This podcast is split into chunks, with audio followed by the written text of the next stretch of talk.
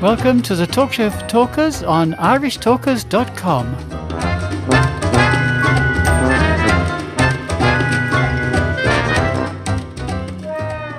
Hello, Toastmasters, would be Toastmasters listeners and friends. You're very welcome to the Talk Show for Talkers on irishtalkers.com. Our email address is info at irishtalkers.com. You can also find us on Facebook as the Talk Show for Talkers. We look forward to your comments, your questions, your feedback. We regard this as evaluation. We need that information from you. That helps to direct what we put on this show. You can listen to previous shows on our website, irishtalkers.com. And we also publish the Public Speaking Weekly, and this is a roundup of links from the internet. And it's all about Toastmasters, it's about public speaking, it's about confidence, it's about leadership. So look for the newspaper link on our website. My name is Ted Malamphy, and I'm joined again this week by the personable, passionate, persuasive Paul O'Malley. Listeners, thank you very much for tuning in. It's really good to have your company again. And on today's show, we have a treat for you because tomorrow, on episode two, we have the concluding part of that lovely podcast interview that our international president, Margaret Page, had with Greg Gazin and Ryan Levesque on the official Toastmasters podcast. And I love listening to that lady. I think she comes across as effervescent, as exciting, as exuberating, and she really is a leader for her times.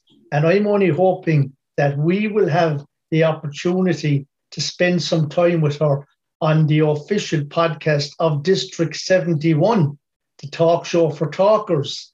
So you heard it here. So stay tuned in and you will hear even more. Paul will be talking about what he normally talks about. Paul, well, not what he normally talks about.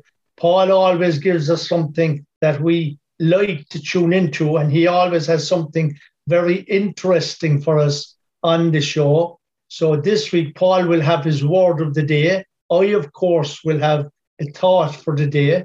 And Paul is going to talk to us in episode three. It's called Why Toastmasters. And this is something that will have arrived in your mailbox over the last couple of days because we got something from Toastmasters International. It's the October newsletter. So, why Toastmasters in episode three? And in episode four, we are going to be chatting again about that exuberant, exciting, fantastic new leader that we have, because we are going to discuss what she discusses on page two of the October magazine. So there's a lot there for you all to take in. And I'm going to give you my thought of the day now. And Paul will then come in and give us his word of the day. So my thought for the day is given to us by Anita Roddick. Some of you will remember that Anita Roddick was the foundress of The Body Shop and that that started a whole new ethical form of consumerism because she didn't believe on taking animals and researching on the animals. But what she said to us is if you do things well, do them better. Be daring, be first, be different, and be just. So, Anita Roddick, if you do things well, do them better. Be daring, be first, be different, be just. And I think those are words that you could connect with that lady. So, Paul, what would you have thought of that thought for the week? Four words that anyone who's interested in branding would find useful.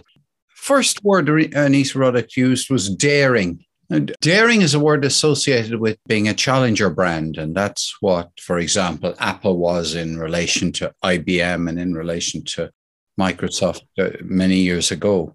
The idea that you should be first, first to market, that gives you a big advantage in some situations. That you should be different is pretty obvious.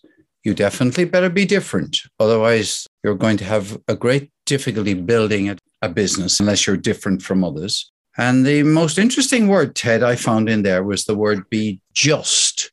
That takes us back to ideas of justice, social justice, companies that are interested in having a social conscience. What is the term that's used for being socially responsible? Yep, I will remember the word just particularly. Yeah, well done, Paul. And, and, and it's just a lovely word to remember, I think, particularly in the context that it was given to us by Anita Roddick. Yeah, whatever happened to the body shop, Ted? Well, the body shop is is an international conglomeration. You know, it still goes. It sells cosmetics, and they're Right. all ethically made. They don't test them on animals or anything. Right, I wasn't. she died in 2007 of a brain hemorrhage. oh dear. Yeah, Oh my goodness. I she was born in 1940. I had no idea. Well, do I remember her? Well, do I remember Yeah. her? Well, she was she was a trailblazer, all right. What was the first uh, part of the quotation from her, Ted, before it got to the four words? What was the very first part of the sentence? Oh, before it got to the four words, uh, let me see now. If you do things well, do them better. That now appeals to me in a big way because that Yeah, that's, that's a lovely line too. Yeah. that appeals to me because it has to do with continuous improvement. And in relation to Toastmasters, some of the listeners might well be in clubs that everybody thinks are fantastic, excellent, top class. So they're doing very well. And I love her encouragement to do things better, even in those clubs. I like that a lot. Yeah, that, that's lovely. Actually, I thought that was it's very appealing what she said. All right, yeah, I think it I think it sits comfortably with the lady herself, the aspirations and the words she shared with us. And Paul, you're going to share a word with us now that I'm looking forward to this week because I think you always come up with very interesting words. There was a time, listeners, when Paul would give us a word, but the, the rule on it at the time for Paul is that it would be one syllable word, but he's he, he used up all the syllable words in the dictionary, so now he's after branching out a little bit, and you could get a five syllable word. So, Paul, what's this week's one? Oh, it's a secret, Ted. It's a secret. this this word is shrouded in secrecy and it's marked by huge uh, effort to keep it quiet and under the radar. And the word itself then i'll tell you listeners is clandestine sometimes pronounced clandestine. Whichever way you pronounce it let me spell it for you. C-l-a-n clan d-e-s-t dest I-N-E, C-L-A-N-D-E-S-T-I-N-E. It's an adjective. And it means that the thing it's referring to is surrounded by secrecy. Uh, You can talk about somebody having, let's say, a clandestine relationship with ice cream, which means that they, generally speaking, do not reveal to the wider world that they're madly in love with ice cream and are obsessed with ice cream and spend a huge amount of time with ice cream. So, for those of you who are involved in clandestine relationships, you can see how the word can be used in a humorous speech, how the word could be used in other contexts as well. So, clandestine or clandestine.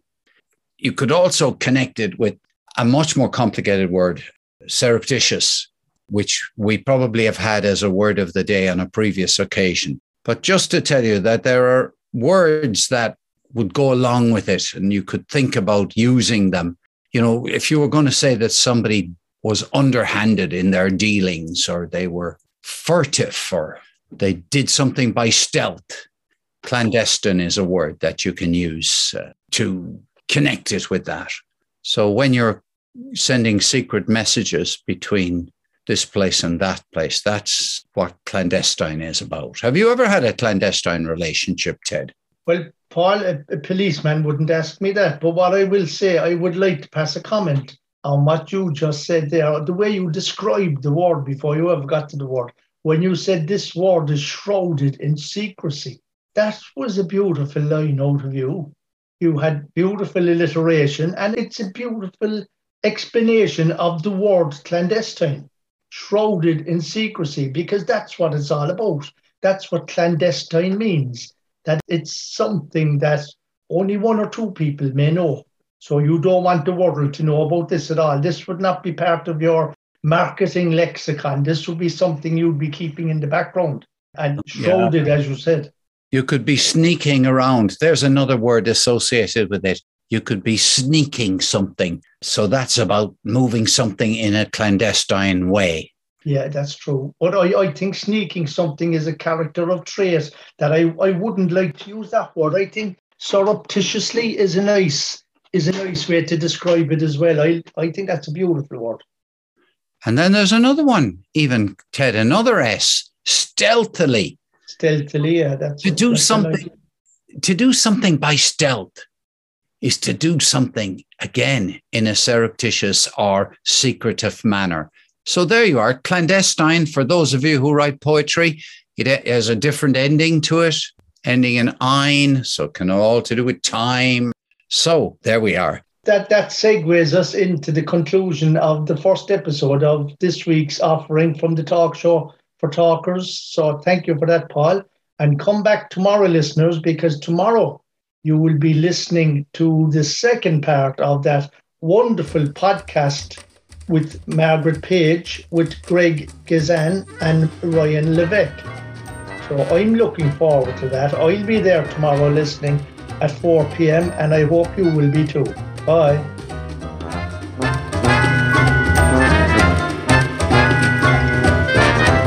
The Talk Show for Talkers is published every week in sections at 4 p.m. every Friday, Saturday, Sunday, and Monday. Go to our website irishtalkers.com for more information.